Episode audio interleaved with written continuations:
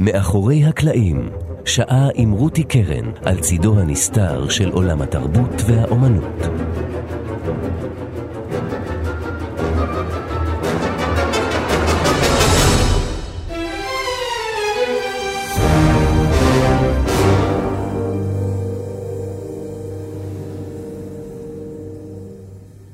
תקשיבו לצלילים, לקרשנדו של כלי הנשיפה, לפסיעות של הפסנתר, לכלי ההקשה, לפאוזות, צליל דק, ואולי ריקוד לפתע. זה מעורר תחושות, אווירה, מתח, אולי אפילו מייצר סיפור, וזה לוקח אתכם למקום אחר, לתקופה אחרת. ועכשיו חברו לצלילים תמונות, התרחשות. אתם ישובים בקורסאות הרכות, חשיכה מוחלטת באולם, ועל המסך הענק מתחיל הסרט.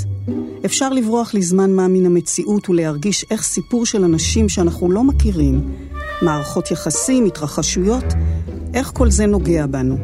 התמונות, העלילה, הדמויות. אבל פתאום יתחיל צליל, לחן, פסנתר או קלרינט, נבל או תזמורת כלי קשת, וזה ירעיד בנו את המיתר הרגשי. קולנוע הוא מדיום ויזואלי, אבל עוד בימי הסרט האילם תמיד הייתה גם המוזיקה. ויש לה למוזיקה היכולת המופלאה להזדחל אלינו בנתיב התת-קרקעי, ולהגיע באופן ישיר, ולפעמים לא מודע, אל מעמקי הנפש. היא בעלת השפעה עצומה על אווירה, על טמפרטורה רגשית, על מצב רוח. נסו לדמיין עכשיו מה אתם רואים רק באמצעות צלילים. אז איך נעשה החיבור המופלא בין צליל לתמונה שימזג עבורנו את החוויה באופן שלם? איך בכלל נבראת מוזיקה? היום במאחורי הקלעים, המלחין עמית פוזננסקי, אני רותי קרן, עורכת ומגישה, שרון לרנר על הביצוע הטכני. שלום עמית. שלום. ומה שאנחנו שומעים ברקע זה פס הקול היוצא מן הכלל, יש לומר, שכתבת לסרט הערת שוליים, והאמת היא שהזמנתי אותך לדבר על כתיבת מוזיקה לקולנוע, ואז התברר שאתה כותב לחנים גם לשירי משוררים ולהצגות וסרטי ילדים ומוזיקה ג'אז וגם מוזיקה קאמרית. אתה מלחין לכלי נגינה של ממש, אבל גם או בעיקר לתזמורת ממוחשבת, ועוד נספר על כך. אז אי אפשר היה להתעלם מן המכלול היצירתי העצום והמגוון הזה שלך במוזיקה, ולכן נארח אותך כאן לתוכנית בת שני חלקים, היום ובשבוע הבא, והמוזיקה הזאת מן הסרט הערת שוליים של יוסי סידר, שכל כך תפורה במדויק למה שמתרחש על המסך, ועוד ניכנס לניואנסים, יכולה בה בעת להיות מנותקת ממנו וליצור אצל כל אחד מאיתנו סרט פרטי משלו, ואכן בימים אלו היא מנוגנת כיצירה שעומדת בפני עצמה במסגרת סדרת הקונצרטים של הפילהרמונית הישראלית, גם כאן אצלנו וגם בסיור גדול של התזמורת בארצות הברית, אפילו בקרנגי הול ינגנו את היצירה. מתרגש? מאוד מאוד. זה כבוד עצום. אחת התזמורות הטובות ביותר בעולם, התזמורת הפילהרמונית הישראלית, בניצוחו של מאסטרו זובין מטה, בחרו ביצירה הזו. וכן, אני מאוד מתרגש ומצפה לכך. המוזיקה נשמעת לך אחרת כשהיא מנותקת מן הסרט? האמת שקשה לי לומר, כי בטח אני לא כל כך אובייקטיבי, אבל היא כן מקבלת מקום קצת אחר, באמת יותר קונצרטנטי, בעצם היא עומדת בפני עצמה כשהיא מבוצעת בעולם הקונצרטים, ולא שזורה בתוך הסצנות של הסרט. לכן ניסיתי בסוויטה הזו, שזה בעצם מחרוזת קטעים, נושאים מרכזיים מתוך הסרט, לרכז את ה-highlights, מה שנקרא, את הקטעים הבולטים שהופיעו בסרט, כפס הכל. אתה נוסע עם התזמורת לארצות הברית? לצערי אני לא אוכל להתלוות לכל הערים בהם הקונצרטים יבוצעו, אבל אני אכן מתכנן לנסוע לקונצרט בקרנגי הול בנובמבר. כן? כן, זה נשמע באמת תחושה מרוממת.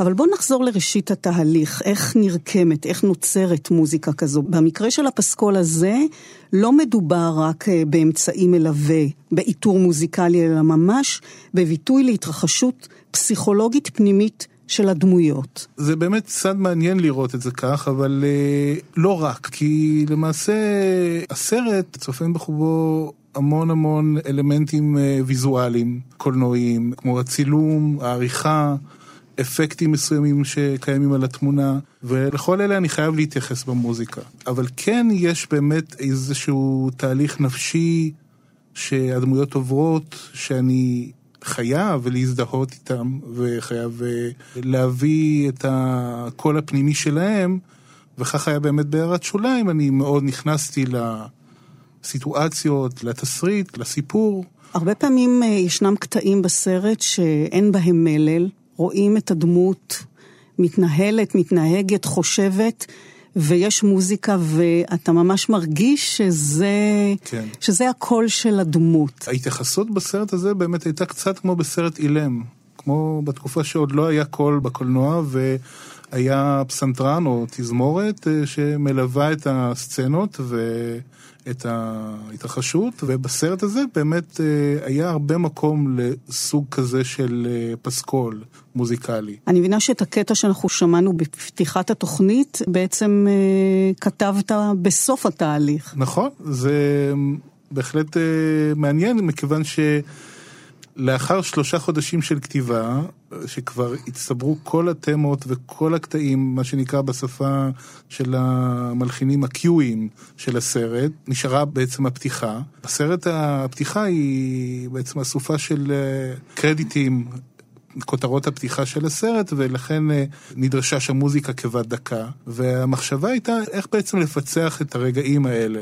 ומה שעשיתי, לקחתי פרגמנטים מתוך הנושאים המוזיקליים, כמעט שברי משפטים שמתאחדים ומתגברים לידי התמה הראשית ש הולכת ומתגברת במעין קרשנדו, וכך אפשר ממש לראות את הצגת הכלים. טעימות. ממש טעימות, כן? ממש טעימות בתחילת הקטע. איך בכלל הגעת לעיסוק הזה, לבחירה הזאת, של הלחנה לקולנוע ובכלל? כן, זה מעניין מכיוון שזה היה חלום ילדות שלי. אני זוכר כשהייתי בן 10, הלכתי עם משפחתי לקולנוע רב חן בתל אביב, וראינו את הסרט איטי, בעת סטיבן ספילברג, והסרט כבש אותי. אני חושב שמאוד הזדהיתי גם עם הסיפור, אבל במיוחד ריתקה אותי המוזיקה שכתב ג'ון וויליאמס. ההתאמה ועוצמת הרגש שעברה שם הייתה מופלאה בעיניי. זה היה ממש קסם.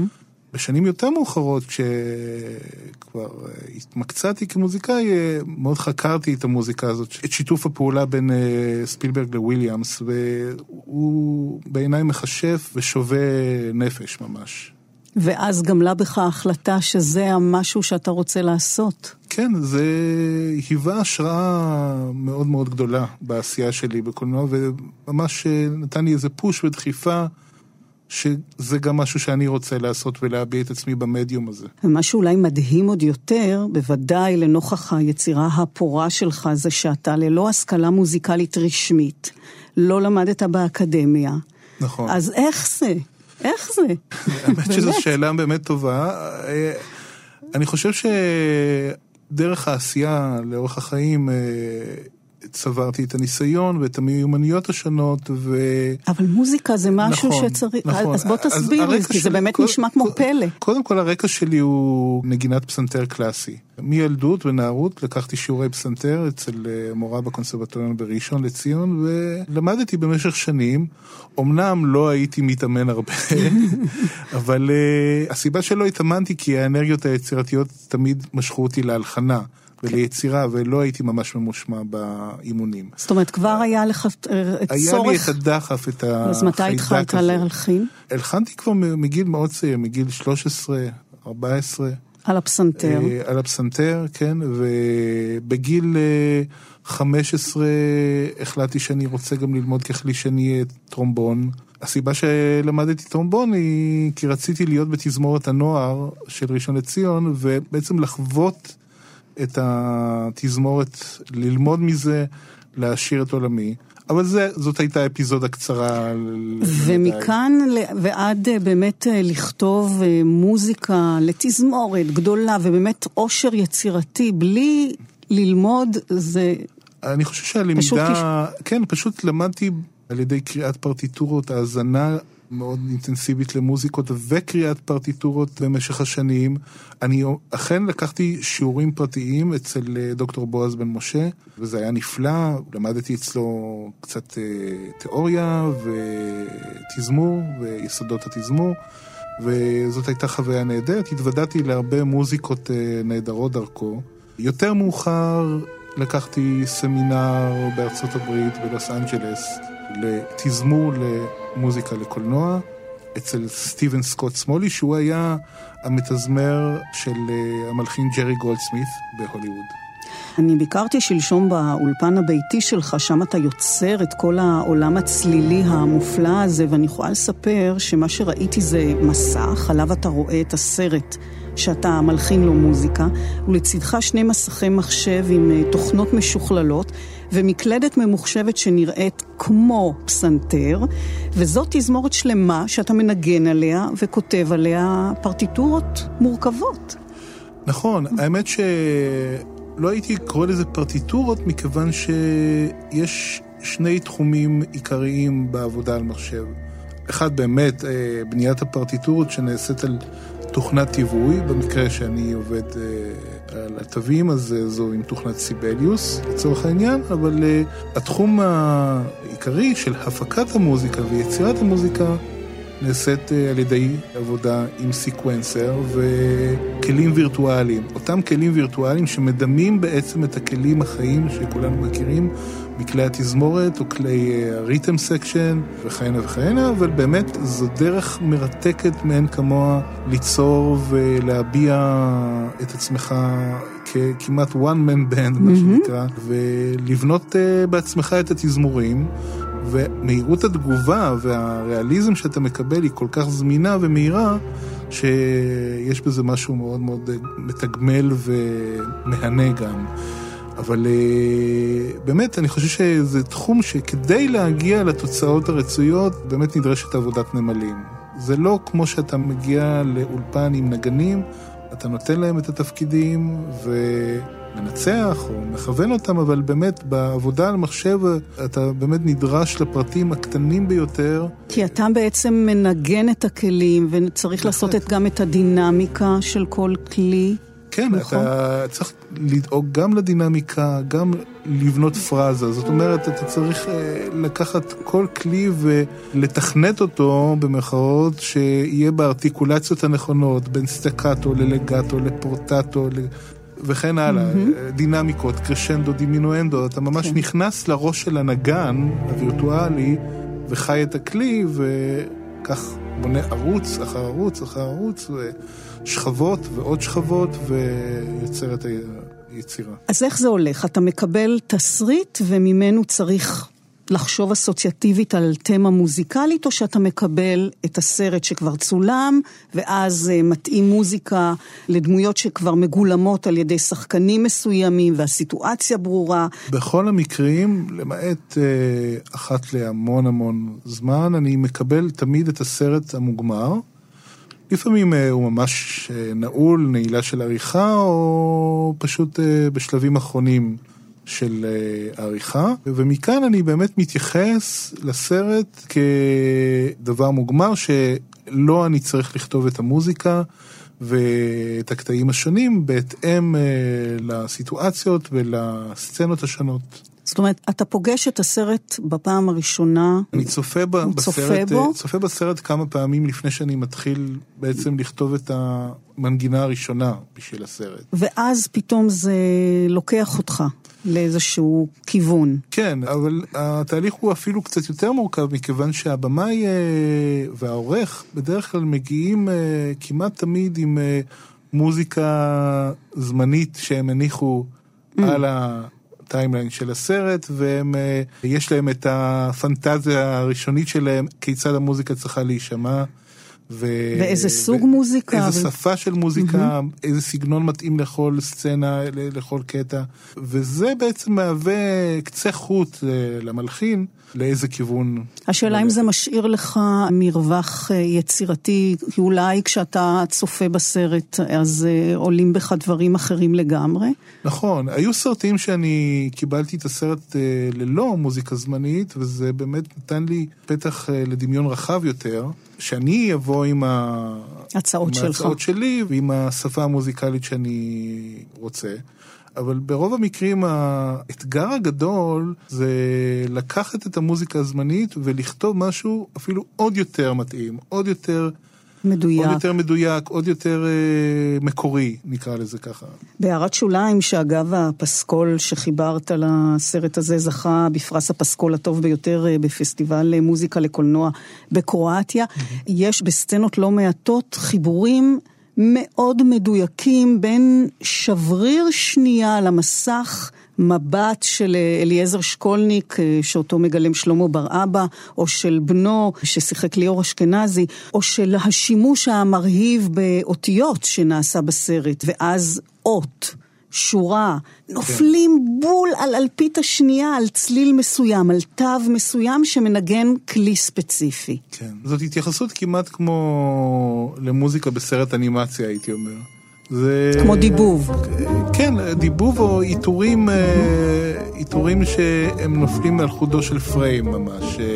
כאן באמת יכולתי לאתר עם הצלילים, עם פרזות מסוימות, עם אפקטים כליים, את ההתרחשויות השונות על המסך, בעיקר באמת בסצנות שהתמונה כמעט כמו בסרט אנימציה. ברגעים מסוימים שמופיע כיתוב לגבי המסך, יכולתי לחבר פרזה מסוימת בכלי הנשיפה, שבעצם מאתרים את אותו כיתוב, כמעט כמו במכונת הדפסה ממש. כל אותם איתורים בעצם מעצימים את מה שאנחנו רואים ואת מה שאנחנו שומעים. וההחלטה לעשות את זה באמת בסגנון הזה, שזה כל כך מדויק, שזה כל כך... כי תשמע, אם מסתכלים על הסרט ומאזינים ביתר קשב למוזיקה, יש רגעים שזה ממש דיאלוג, זה פינג פונג כזה, זה... בין המוזיקה לבין מה שאנחנו רואים, המוזיקה לפעמים היא כמעט דמות שמנהלת שיח. נכון, זה באמת, כפי שציינתי קודם, זה קצת באמת כמו בסרט אילם, או באמת סרט שהמוזיקה מקבלת כמעט תפקיד ראשי.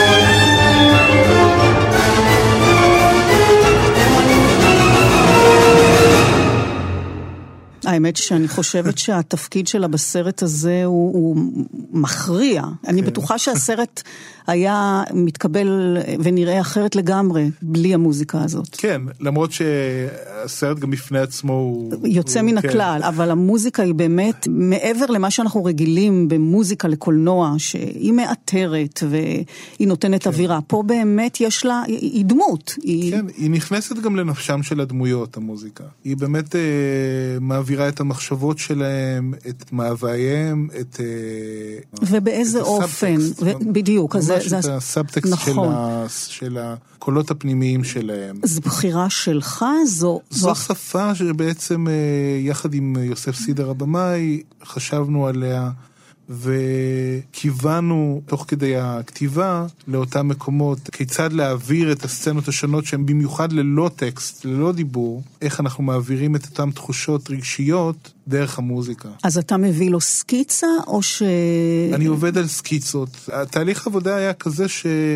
אני הייתי עובד במהלך השבוע, והיינו נפגשים ביום שישי, הייתי משמיע את החומרים, והיינו מדברים עליהם, היינו מתכנסים באולפן ההקלטות, ומשם היינו צומחים הלאה. אז איך אומרים, כל ההתחלות קשות, והחיפוש היה קצת לקח זמן, אבל לאחר כמה שבועות, התבייתנו על סגנון מסוים, ועל כמה קיויים, קטעים שעבדו לנו, והמשכנו מזה הלאה. אתה מנסה לחבר את המוזיקה לסצנה, וזה לא עובד, נניח. ואז בסצנה אחרת זה כן? היו מצבים כאלה? בכתיבה לקולנוע יש כל הזמן מצבים של ניסוי וטעייה ומחיקות לרוב. אתה חייב כמלחין קולנוע לא להתאהב כל הזמן ביצירה שלך, או להתחבר לקטעים שאתה יוצר, אלא גם לקחת בחשבון שיש פה את הבמאי ואת העורך, ולהם יש גם את שאיפותיהם לגבי המוזיקה ואת רצונם.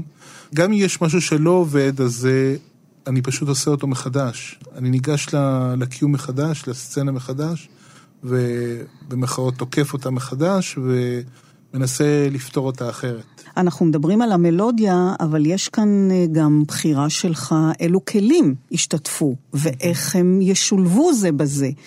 אז איך אתה בוחר? מה מוביל למשל את העדפה במקום מסוים לקלרינט? יש שם קטע של טריל כזה עם הקלרינט למטה שהוא כל כך, או בסון, או כלי קשת. האמת שהבחירה היא אך ורק מוזיקלית, מכיוון שאני לא כל כך רואה את התזמור, לפחות בסרט הערת שוליים, כבחירה שמאפיינת דמויות במקרה הזה.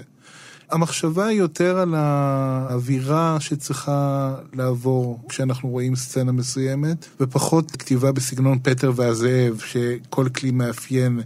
לכן התזמור בסרט, ובכלל אני חושב במוזיקה קלאסית, הוא כיצד אני מעביר את המוזיקה בצורה הטובה ביותר לכלי התזמורת. איך אני נותן היגיון תזמורתי לתפקיד הפסנתר, מכיל את כל המוזיקה, ומפזר את זה, ומאבד את זה לכלי התזמור. אבל בכל זאת, יש שם בחירה בכלים מסוימים, שמבטאים את הפרזה. כן.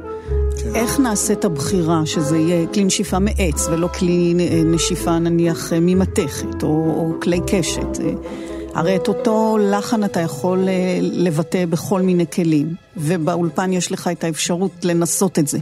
אני חושב שהבחירה נעשית מתוך הבאה הכי נכונה לפרזה המוזיקלית. זאת אומרת, נושא מוזיקלי מסוים שצריך להעביר רגש מסוים, הוא לא יכול להיות גם בחצוצרב או גם בקלרינט, לדוגמה. כל כלי זה הרי עולם, וכל כלי מביא איתו את הצבע שלו ואת הנשמה שלו ואת האיכות שלו. לדוגמה, באחד הסיקוונסים בהערת שוליים, כאשר ליאור אשכנזי, אוריאל שקולניק, לובש את מדי הסייף ויוצא לאוויר הפתוח, ישנו נושא עם חצוצרה מאוד אירונית, מעט סרקסטית שמנוגנת, וזאת הייתה בחירה, מכיוון שלחצוצרה יש את הטאץ' האירוני הזה, האצילי משהו, של המוזיקה. אז אתה רואה את התמונה, אתה רואה את הסצנה, וזה מהדהד לך איזושהי תחושה שמובילה אותך לבחירה, כמו שאתה מתאר פה, נניח בחצוצרה. כן. הדינמיקה של המוזיקה בסרט היא מאוד משמעותית. זאת אומרת, מתי המוזיקה ברקע או תופסת בעצם מושב אחורי בסיטואציות, ומתי היא יוצאת החוצה. זה דבר שקיים כל הזמן בתנודות לאורך הסרט.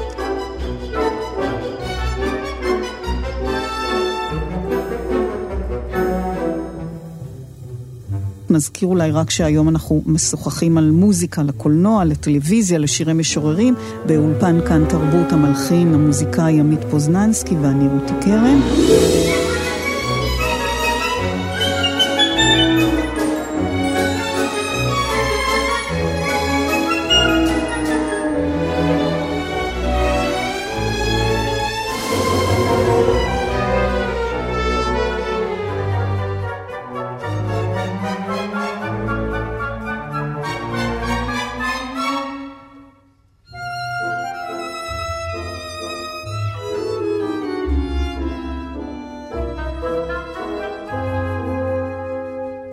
יש את מוטיב הפיציקטו של המיתרים, שהוא נותן לנו איזו תחושה של מסתורין או איסוס או משהו גם מעט קומי אפשר לומר, אבל יותר באמת תחושה של מתח ואיסוס. קרה למשל שכתבת לכלי אחד וזה לא עבד ואז החלפת כלי אחר ופתאום זה מה שהתבקש? זה יכול לקרות, כן, בהחלט. שאני מחליף את הכלים ועד שאני מגיע לכלי הנחשף. ואני רוצה להתעכב קצת בעצם על תזמור, שזו תורה ועולם כן. שלם במוזיקה מעבר לעצם ההלחנה. היו מלחינים נפלאים שלא ידעו לתזמר, ומנגד קבוצת מלחינים שהתזמור שלהם הוא פלאי פלאים, נזכיר את רבל ומלר וריכרד שטראוס ווגנר וברליוז כמובן. רימסקי קורסקוב. ושוב, אתה למדת לבד, אתה אוטודידקט במוזיקה, ומה שאולי בולט ומפעים ביצירה המוזיקלית שלך, במיוחד לקולנוע, אבל גם לז'אנרים אומנותיים אחרים, זה באמת תזמור עשיר, מקורי, מרגש. אז איך באמת אתה יוצר את התזמור הזה? עד כמה אתה מושפע ממלחינים שנודעו באמת ביכולות התזמור שלהם? זאת השפעה מכרעת אצלי, מכיוון שמאז ומתמיד אני זוכר את עצמי מקשיב למחזות זמר בברודווי ושומע את הקולות הפנימיים של התזמורת שמנגנת בפית, וזה תמיד סקרן אותי מה קורה שם בדיוק. כמובן גם במוזיקה קלאסית שהשכבות והרבדים הם כל כך רבים ומשהו שתמיד מאוד ריתק אותי. עם השנים כשנכנסתי בעצמי לעבודה כמתזמר, אני חושב שמה שעומד לנגד עיניי שתזמור הוא לא רק פרשנות כלית למוזיקה, אלא הוא למעשה עוד מוזיקה. זאת אומרת, יש בעצם את המוזיקה שנכתבת על הפסנתר, המנגינה, ההרמוניות, ההולכות הקוליות, אבל תזמור במהותו זה עוד מוזיקה. זאת אומרת, איך לקחת את הבסיס הזה ובעצם לגרום לו להיות צבעוני ולהיות נכון ולשרת את המוזיקה בצורה הנכונה ביותר. ובתוכו יש עוד קולות פנימיים ועוד קונטרפונקטים ועוד שכבות נוספות שמעשירות באמת את הגרעין הזה של המוזיקה. של שזירה באמת של כל הכלים והצבעים שלהם, איך לשזור אותם ביחד, זו אומנות בפני עצמה. נכון. אז יש איזה מלחין שבמיוחד אתה מרגיש שהוא נוכח... יש כל כך הרבה... אני למשל שמעתי הרבה גוונים מלריסטים בתוך היצירה שלך. כן, אני חושב שמכל המלחינים הקלאסיים הגדולים למדתי המון, ואני עדיין ממשיך להקשיב וללמוד כל הזמן ולגלות דברים חדשים. אחד המלחינים האהובים עליי הוא כמובן רבל. מתזמר ענק. מתזמר למופת פשוט, וזה... מלאכת מחשבת של תזמור פשוט. ומלחין ומעבד ומתזמר שאני מעריץ לא פחות זה ליאונרד ברנשטיין. גם מכיוון שהוא בעצם נושק לכמה תחומים, גם במוזיקה הקלאסית וגם בתיאטרון, לתחומים שתמיד מאוד ריתקו אותי, ולמעשה בסיפור הפרברים אני חושב שהתזמור והכתיבה הם גם למופת. אז זו אמנם יצירה שלך, אבל אתה נמצא בשירות של סיפור ועלילה ודמויות ומצבים שלא אתה ממציא ולא אתה מחליט עליהם. יש לזה משמעות מבחינת המוזיקה? אתה מכוון את עצמך לבקשת הבמה אל הטעם שלו, או שאתה בכל זאת מנסה להביא אותו אל התרגום שלך כמוזיקאי לסרט שלו? אני חושב שלפני כל זה יש את נושא הז'אנר בעצם המוזיקלי. הז'אנר המוזיקלי... הוא הדבר המרכזי שמכוון אותך ביצירה, מכיוון שלאותו ז'אנר יש מורשת כתיבה ויש מסורות, ואתה חייב כמלחין וכמתזמר להתייחס אליהן. לכן אם נוצרת שפה מוזיקלית שאתה מסכים עליה עם הבמאי, העבודה של ההלחנה של התזמור תהיה בתוך אותו הז'אנר, בתוך אותו סגנון, ותעשה על פי הגבולות שהוא מציב. הערת שוליים היה פרויקט חלומי מבחינתי, האינטראקציה עם יוסף סידר ועם מעצב הפסקול אלכס קלוד הייתה פשוט נהדרת. זה הלך טוב משציפיתי אפילו, כי זה הסרט באורך מלא הראשון שלי בכלל. וזכיתי לעבוד עם אנשים נהדרים, ושמאוד חיבקו את המוזיקה ואת הגישה למוזיקה, עד כדי כך שאחרי שהשמעתי את הסקיצות הראשוניות, הוחלט לזכור תזמורת, וזו הסימפונית ירושלים רשות השידור, שביצעה את המוזיקה בשני ימי הקלטה, בניצוחו של דורון סלומון. נדמה לי שרוב המוזיקה שנכתבת לקולנוע מייצרת אווירה ורגש, כשאנחנו לא ממש מודעים לאיזו השפעה מכרעת יש לה על הרגשות. אני זוכרת שראיתי בנעוריי את רומאו ויוליה של זפירלי, עם מוזיקה יפהפייה של נינו רוטה, המלחין המוכר כל כך שכתב את מרבית המוזיקה לסרטים של פליני, ויצאתי מהסרט, והמשפט הראשון שאמרתי היה, ואני ממש זוכרת את זה, אוי, כל כך עצוב המוזיקה, אוי, המוזיקה, כלומר, זה לא היה הסיפור או הוויזואליה, וזה היה סרט מרהיב ואסתטי, אבל מה שפעל עליי, רגשית, הייתה לחלוטין המוזיקה. כן. אז באמת, כאילו, המוזיקה יכולה...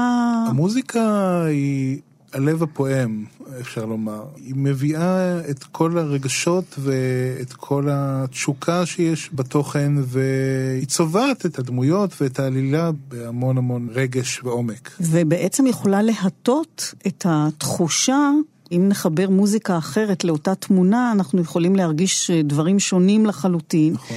עכשיו, אתה מתאר איזה מין משולש כזה, נכון? הבמאי, אתה... המלחין והעורך שאמור לשזור את זה ביחד, והמוזיקה והצילומים כמובן. איך מתנהל שיווי המשקל? היו רגעים בעבודה על הסרט הזה שמשהו נפטר פתאום, רגע של הערה, רגע מרגש במיוחד שאתה זוכר? כן, אני חושב שבדומה להרבה מאוד תהליכים שעברתי בהלחנה לסרטים, ההתחלות הן יותר קשות. זאת אומרת, אתה...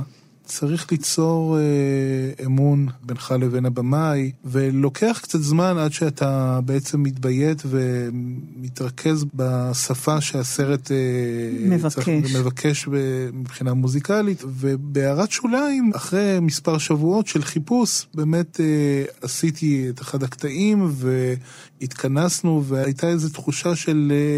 כמעט ניצחון של, הנה מצאנו את החוט שדרה של מה שיכול להוביל את הסרט. זה היה רגע מסוים? זה היה רגע שהקיו הזה, הקטע הזה, התקבל על ידי מעצב הפסקול ועל ידי יוסף סידר, והרגשנו שיש לנו את זה, איזה קטע זה היה? זה היה בסצנה, כאשר אליעזר שקולניק נמצא ברעיון טלוויזיה, והוא... באמצע הרעיון רואה מילה בטלפרומפטר שגורמת לו חשד שבאמת אולי כל עניין פרס ישראל לא הגיע אליו, אלא נאמר לו בטעות, וזה גורם לו לקום מהכיסא, לרוץ מיד לאוניברסיטה ולבדוק במרתפים שם באמצעים פילולוגיים את אותו חשד, ולפצח בעצם מה עומד מאחורי אותה הודעה של קבלת פרס ישראל על ידי שרת החינוך. כן, ואז אנחנו רואים על המסך המון אותיות, נכון? את המילה מצודה. נכון, וזה למעשה, זה קטע שהוא בנוי גם מבחינה מוזיקלית כמעט כמו סיוט אפילו. זה הסיוט שלו, זה ממש הוא גם מאוד מאוד מותח, וגם יש פה אלמנטים של אימה ודיסוננס. ואתה נכנס לזה כשאתה כותב את המוזיקה? אתה פשוט נכנס למצב? לגמרי, כן. אתה נכנס למצב ונכנס לראש של אליעזר שקולניק. וזה מתרגם אצלך. וזה מתרגם, כן. וגם יש איזה סוג של קצב בסיקוונס הזה, בסרט ובכלל. בכל מוזיקה לסרט, אבל במיוחד בסיקוונס הזה יש סוג של קצב שהוא כמו איזה דופק, כמו איזה פעימה שלוקחת אותך קדימה ועד לשיא מסוים בעצם בסצנה.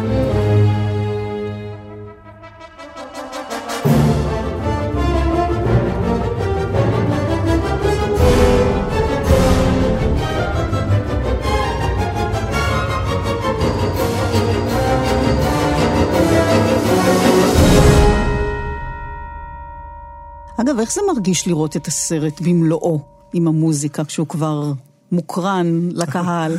האמת שלפני כחודש צפיתי פה יחד עם אשתי, וזה היה מהנה מאוד. האמת שכמעט לא הקשבתי למוזיקה שלי בסרט. התייחסתי לזה כסרט מן המניין ולא... בלי להתייחס כמעט לחלק שלי. כן, יש איזו הזרה כזאת? יש איזה סוג של אובייקטיביות יותר. וככל שאתה מתרחק מהעשייה, מהסרט, אז אתה מסתכל על זה כסרט ככל הסרטים בעצם. באותה שנה אתה מלחין מוזיקה גם לסרטו של אסי דיין, דוקטור פומרנץ. איך עושים את המעבר בין סרט לסרט? כמה אתה באמת מושקע נפשית בהוויה של הסרט?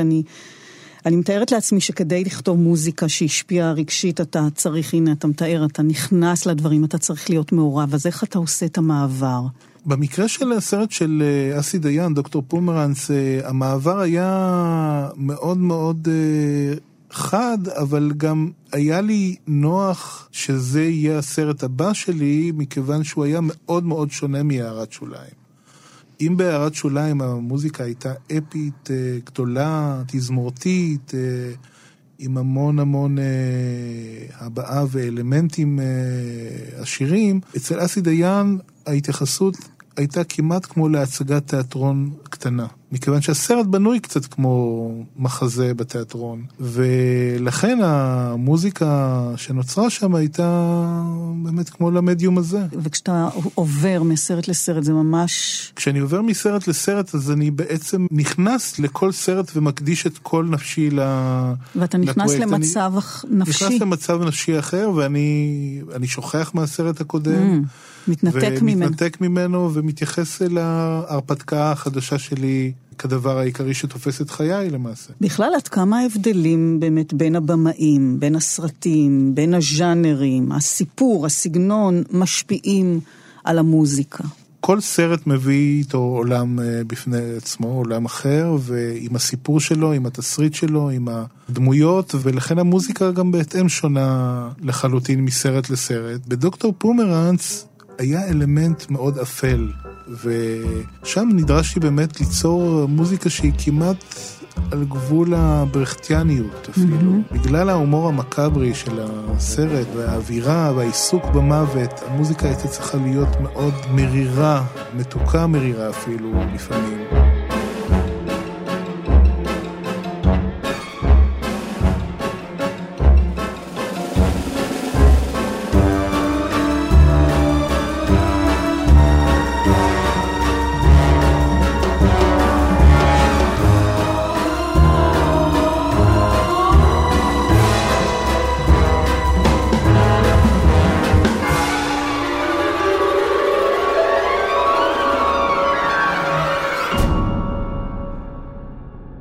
העבודה עם אסי דיין על הסרט המורבידי הזה הייתה בוודאי שונה לחלוטין. הוא היה פתוח להצעות שלך או שהוא הכתיב מה הוא רוצה? בתחילת התהליך הוא באמת ניסה להכתיב את רצונותיו. הוא איש לא קל היה, בלשון המעטה. כן, הדרך הראשונה הייתה קצת דרך חתחתים, אפשר לומר. אבל... מה זאת אומרת? זאת אומרת, הוא לא כל כך קיבל את הקו המוזיקלי שהצעתי לו, ואז הגענו די מהר למבוי סתום. היה באמת איזה סוג של קצר בתקשורת, וזה לא הלך כל כך בקלות, אבל מכיוון שיש שיר נושא בסרט שאסי דיין כתב, שנקרא סוף, זה השיר הסוגר את הסרט, אז הוא העביר אליי את הטקסט ואמר, בוא תלחין את הטקסט הזה, ובוא נפתור את זה קודם, ומשם נוכל לצמוח הלאה ליתר הפסקול של הסרט. אז כך באמת היה, לקחתי את הטקסט אליי לאולפן, ועבדתי עליו כמה ימים, והלחנתי את השיר, ושלחתי לאסי סקיצה. והוא מאוד אהב את הסקיצה, ובעצם מכאן הקרח הופשר. וזה נפתח. כן. וסיפרת לי שזו הייתה העבודה במחיצתו חוויה בלתי נשכחת. כן, למה? זאת הייתה חוויה באמת בלתי נשכחת, מכיוון שנוצר חיבור מאוד חם בינינו. אחרי שהלחנתי את השיר, הוא נתן בי יותר אמון, מאוד מאוד אהב את יתר הקטעים בסרט, את המוזיקה ואת הפסקול, ויותר מאוחר, אחרי שכבר הסרט יצא לאקרנים, כשנה, שנתיים לאחר מכן, הוא התקשר אליי, הוא כבר היה במצב לא כל כך טוב מבחינה בריאותית, ואמר לי בכל שבור שיש לו כמה טקסטים שהוא ישמח שאני אלחין, וזה מאוד ריגש אותי, וביקש שאני אשלח לו את המייל שלי, ושלחתי לו, אבל לא שמעתי ממנו דבר, ולצערנו הוא עזב אותנו בטרם עת, כן. כמה חודשים אחר כך. ולא הספקת להלחין אותם. לא הספקתי לקבל ולא הספקתי להלחין אותם, אבל זה צבט בלב. סוף סוף הגיע הסוף, ואני מצטרף אל הרוב, שוכב לי בשקט ושלוות עולמים, לא עוד פקקים, 400 מתחת לפני החיים, עם הבנליה והטריוויה של ריצת מכשולים, למע"מ, לנדל"ן ולבורסה, ואני סוף סוף שוכב מתחת לצמיחת האדמה, מת את כל הכלום שעבר בחיי, ואתם תמשיכו את המסע מהלידה המקרית דרך הרזומה האקראי עד למותכם הכל כך סתמי.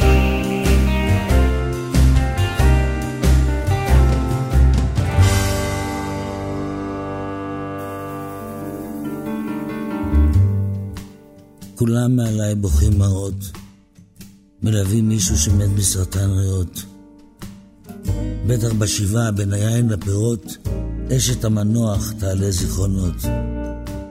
בעלי גסס לי באי חילוב 6 שבועות, כל יום באתי לבקר אותו במחלקה, ולך תמצא באי חילוב מקום לחנות. עכשיו אני אלמנה שבעלה אישי אותה עם 35 דוחות.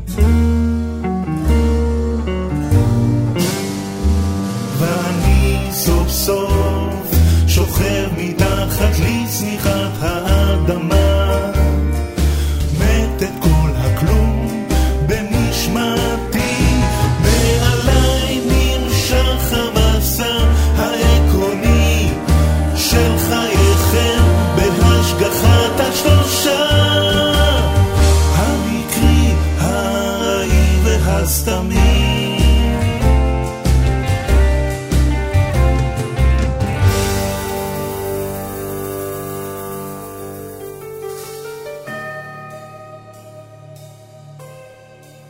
אני יודע שעכשיו על האדמה שמעליי הבן שלי מאוהב, וכל האנושי חזר אליו, ואני שהייתי מיותר ויותר יודע שלהתאבד זה להגיד לאלוהים אני מתפטר. מעכשיו לאט יותר, אין יותר למה לאחר, אין לי יותר הסברים למותי, ואני שוכב ומחכה לכם, כי החיים זה מחלה עם 100% תמותה.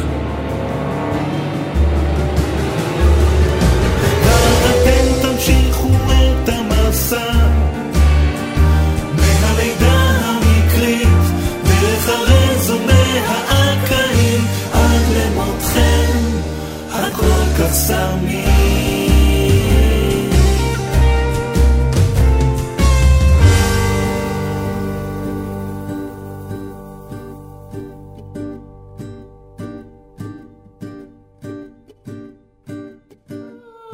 אני חושב, בכלל בדוקטור פומרנץ, הנושא שמדבר על הבדידות הקיומית, על כך שכולנו באיזשהו מקום בתוכנו קצת בודדים, אנשים בודדים, זה משהו שהזדהיתי איתו מאוד, גם באופן אישי, אבל לא רק, באמת, זה נגע בנימי הנפש, והרגשתי שאותה פילוסופיה שלו מאוד נגעה בי. דרך הסרט. ועוררה את המוזיקה המסוימת הזאת. היא עוררה את המוזיקה ואת הכתיבה הזו, והרגשתי גם שזו סגירת מעגל בשבילי, מכיוון שיכולתי להביא למסך הקולנוע את כל אותם שנים שצברתי כמוזיקאי בתיאטרון, ושאבתי מהתיאטרון את עולם הבמה ועולם החנוך לויני אפילו, שיצא לי לא מעט. הקולנוע לוקח אותך גם אל סדרות הטלוויזיה, שהן בעצם ז'אנר קולנועי בהמשכים, ואתה מלחין את המוזיקה לעונה השנייה של הסדרה חטופים, ולסדרה עקרון ההחלפה. יש עיקרון שונה לכתיבה לסרט באורך מלא לבין מוזיקה לפרק בסדרת טלוויזיה? בכלל הבדל בין טלוויזיה לקולנוע? ההבדל המהותי בין סרט קולנוע לבין סדרת טלוויזיה הוא פרק הזמן שנמשך הסרט או הפרק של הסדרה. בסדרת טלוויזיה הפרקים הם יותר קצרים ואתה דוחס הכל בצורה הרבה יותר אינטנסיבית מבחינה מוזיקלית. שוב, בסדרות כמו חטופים או עקרון ההחלפה, המוזיקה כמעט כל הזמן ברקע. זה לא כמו בסרט דרמה שהמוזיקה קיימת במעברים או בסצנות מסוימות. המוזיקה כמעט, מה שנקרא, wall to wall, קיר לקיר. והיא כל הזמן נמצאת ברקע ונותנת את הלב הפועם שלה. אבל ההדגשים הם שונים, הדרישות הם שונות, תהליכי העבודה למשל. אני חושב שהשפה המוזיקלית היא שונה.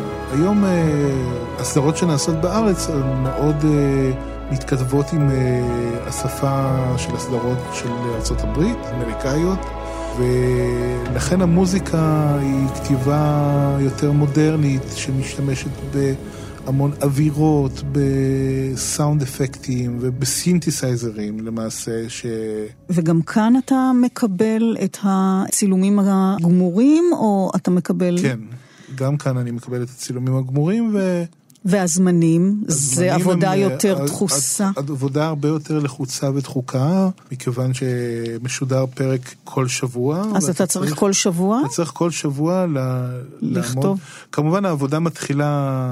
עוד לפני כן, במקרה של עקרון ההחלפה, התחלתי חודשיים לפני שידור הפרק הראשון, אבל עם תחילת שידורי הפרקים, הלחץ גבר, ואתה צריך לספק את המוזיקה מפרק לפרק. כן, והלחץ הזה יש לו איזושהי השפעה. בכלל, עד כמה אם אתה מתחבר לסרט או לסדרה, כן אוהב את זה, לא אוהב את זה, קשור למה שתפיק מעצמך, או שזו עבודה מקצועית נטו? אז זהו, מלבד היות העבודה מקצועית, אני מאוד נכנס לכל סרט ולכל סדרה. זאת אומרת, אני חי את זה, אני נותן את כל כולי בזמן העבודה. גם כשזה פרק של שבוע שאתה צריך... גם כשזה פרק של שבוע, ואני מאוד בתוך הדבר. והלחץ לא משפיע? הלחץ מוציא דברים טובים. כן. הלחץ הוא בריא, אני חושב. הלחץ הוא בריא והוא חיוני, והוא דוחק אותך ללוח זמנים שמוציא ממך את המיטב, אני חושב. אתה ממשיך להלחין לקולנוע וזוכה בפרסים על פסקול מקורי. יש בכלל תהליך התפתחותי כיוצר מסרט לסרט, שיטות עבודה שמשתכללות, או נטייה מוזיקלית שאתה מזהה אצלך? אני משתדל להיות מעודכן עם מה שקורה בעולם, עם סרטים חדשים שיוצאים, סרטים שאני רואה בבתי הקולנוע, אני מקשיב מאוד לפסקול ולמוזיקה. זה תחום שמרתק אותי בפני עצמו, הוא לא היחיד שאני מאזין לו, אבל בהחלט מרתק אותי שאני לומד ממנו הרבה. אבל בין סרט לסרט, אתה מרגיש שאתה מתפתח, ששיטות העבודה שלך משתכללות? בהחלט. שיטות העבודה משתכללות הרבה גם מבחינה ביצועית וטכנית. בכל סרט שאני עושה זה אתגר חדש, להפיק את המוזיקה, לגרום לה להישמע עוד יותר טוב מהסרט הקודם. ב-2015 אתה מתבקש להלחין מוזיקה לסרטו הדוקומנטרי של עמוס גיטאי, רבין היום האחרון. הלחנת כמה סרטים דוקומנטריים, ביניהם גם הסרט הטקס של אבי וייסבליי ואלירן קנולר, שקיבל משמעות טרגית לאחר האסון שקרה במהלך החזרות לטקס יום הזיכרון. סרט דוקומנטרי הוא קרוב יותר למציאות. האנשים אמיתיים, הסיפור אמיתי, זה משפיע בכלל, זו הלחנה אחרת, התהליך הוא שונה. אני חושב שכן, מכיוון שהקרבה למציאות, בהרבה מקרים גם למציאות הכואבת שאנחנו נתקלים בה, אז היא גורמת לך להוציא משהו מאוד מאוד חזק במוזיקה. בסרטו של גיטאי, רבין היום האחרון, הרגשתי חיבור מאוד מאוד גדול לסצנת הפתיחה, שזו בעצם העצרת שנערכה ברביעי בנובמבר, יום הרצחו, ובאמת הסצנה הזאת הוציאה ממני איזושהי תמה שיש בה משהו רפיטטיבי שחוזר על עצמו, אבל הוא מעביר בעצם את הקרשנדו לקראת אותו רגע של שלוש יריות. ואת המוזיקה הזאת אני הלחנתי כסקיצה על פסנתר, כאשר שלחתי לגיטאי, הוא מאוד מאוד אהב את הסקיצה הזו, והחליט להשתמש בה כמה פעמים לאורך הסרט. ניסיתי במהלך העבודה להכין עוד הרבה מאוד קטעים שהם בעצם סקור או פסקול נוסף של המוזיקה, כדי להעצים את הרגעים, מכיוון שהסרט הוא גם דוקומנטרי, אבל הוא גם עם לייב אקשן, עם משחק, משוחק על ידי שחקנים בסצנות שונות, והוא לא רצה באותם קטעים מוזיקליים, ובאיזשהו מקום זה מאוד תסכל אותי, והייתה לי תחושה של פספוס במהלך העבודה, ושלחתי המון המון מוזיקות, ובתום הפרויקט לא יצא לי לראות את התוצאה הסופית, וכאשר הייתי בפרמיירה את הסרט המוגמר, אז באמת הופתעתי לטובה, והייתה לי הנחת רווחה, מכיוון שאותה תמה שכתבתי בתחילת התהליך, באמת שירתה מאוד מאוד נכון את הסרט ואת הסיטואציות. זאת אומרת שהבחירה שלו בסופו של דבר, כבמאי הסרט שרואה את התמונה הכוללת, אתה אומר, הייתה נכונה, למרות שאתה השקעת וכתבת מוזיקה שהיה לך חשוב שהיא תהיה בפנים. בהחלט, כן. דבר שמבדיל סרטים דוקומנטריים מסרטים עלילתיים, שהמוזיקה היא הרבה פעמים בנויה כמודולים למעשה, כסוג של תבניות מסוימות שחוזרות על עצמן בכמה אופנים או בעיבודים שונים, אבל אפשר לקרוא לזה גם תמות מוזיקליות, אבל באמת היא מאוד יכולה, היא באמת מודולרית יותר. האינטראקציה שלך עם הנפשות הפועלות, הבמאי, התסריטאי, העורך, והנה אתה פה מספר על תפיסות שונות. אתה בא מן המקום המוזיקלי והוא הבמאי, שזה הסרט שלו, יש מחלוקות ויש קשיים, הזכרת גם את אסי דיין, אז באמת איך אתה מרגיש כשאתה כותב וזה לא מתקבל ואתה צריך לכתוב משהו חדש? איך מגייסים את האנרגיה לזה? איך בכלל אתה מתמודד עם אכזבות ותסכולים שבוודאי ישנם? זה משהו שלומדים להתמודד איתו עם הזמן. הרבה פעמים אתה בולע רוק, לוקח אוויר, ממשיך הלאה. זה קורה הרבה? זה קורה מסרט לסרט, זה יכול לקרות. יש סרטים שהתהליך הוא יותר חלק וזורם, אבל יש סרטים שאתה צריך לשכתב ולשכתב, עד שאתה מרצה בעצם את הבמאי, ומגיעים לנחלה ביחד.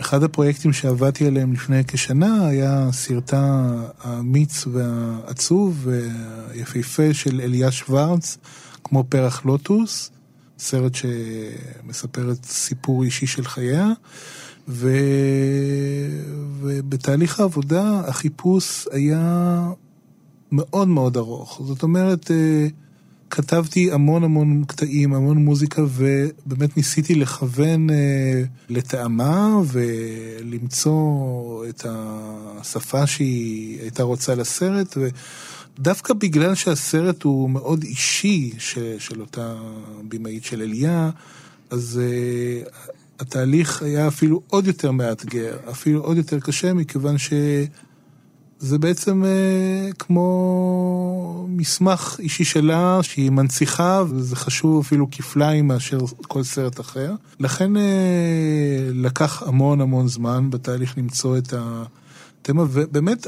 כל כך הרבה דוגמאות וגרסאות אני תזמרתי ועשיתי, ובסוף נשארנו רק עם הפסנתר הערום, הנטו של התמה, וזה עבד כל כך יפה, הפשטות היא אהבה את זה מאוד, ומה שהיה מעניין לראות, שזה משהו שעבדתי עליו הכי מעט זמן. הכי מעט זמן, אבל נתתי את כולי בו, הגענו לזה ביחד. כן, הכי מעט זמן אחרי תהליך ארוך. אחרי תהליך ארוך של חיפוש, באמת זה משהו שהגענו אליו בסופו של דבר. עמית פוזננסקי, תודה רבה לך. תודה רבה רותי. היום במאחורי הקלעים שוחחנו עם המלחין עמית פוזננסקי על הלחנה של מוזיקה לסרטי קולנוע וסדרות טלוויזיה. בשבוע הבא נאזין לחלקה השני של התוכנית, נדבר על הלחנה לסרטי הרפתקאות לילדים ולנוער, להלחנה לשירי משוררים, ביניהם חנוך לוין, אלתרמן, לורקה ושייקספיר, על הלחנת מוזיקה ג'אז ומוזיקה קאמרית, על מכלול היצירה העשיר של המלחין עמית פוזננסקי ועל התהליכים מאחורי היצירה. תודה לשרון לרנר על הביצוע הטכני, אני רותי קרן, עורכת ומגישה, להתראות.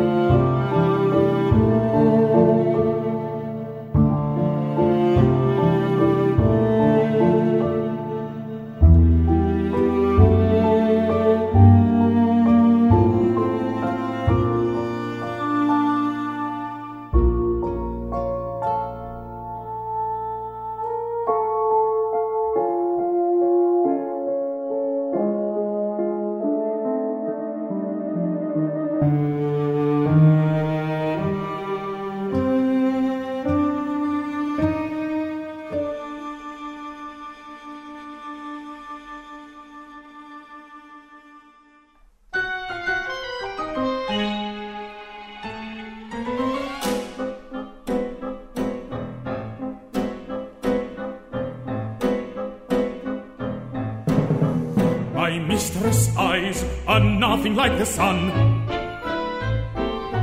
Coral is far more red than her lips red. If snow be white, white, then her breasts are dun. If hers be wires, black wires grow on her head. I have seen a rose as damask red and white, but no such roses see I in her cheeks. And in some perfumes is there more delight than in the breath that from my mistress reeks. I love to hear her speak, yet well I know that music hath a far more pleasing sound. I grant I never saw a goddess go, my mistress when she walks treads on the ground. And yet by heaven I think my love as well as any she belied with false compare. My mistress' eyes are nothing like the sun. Coral is far more red than her lips red. If snow be white, white, then her breasts are done. be wires, black wires grow on a hat.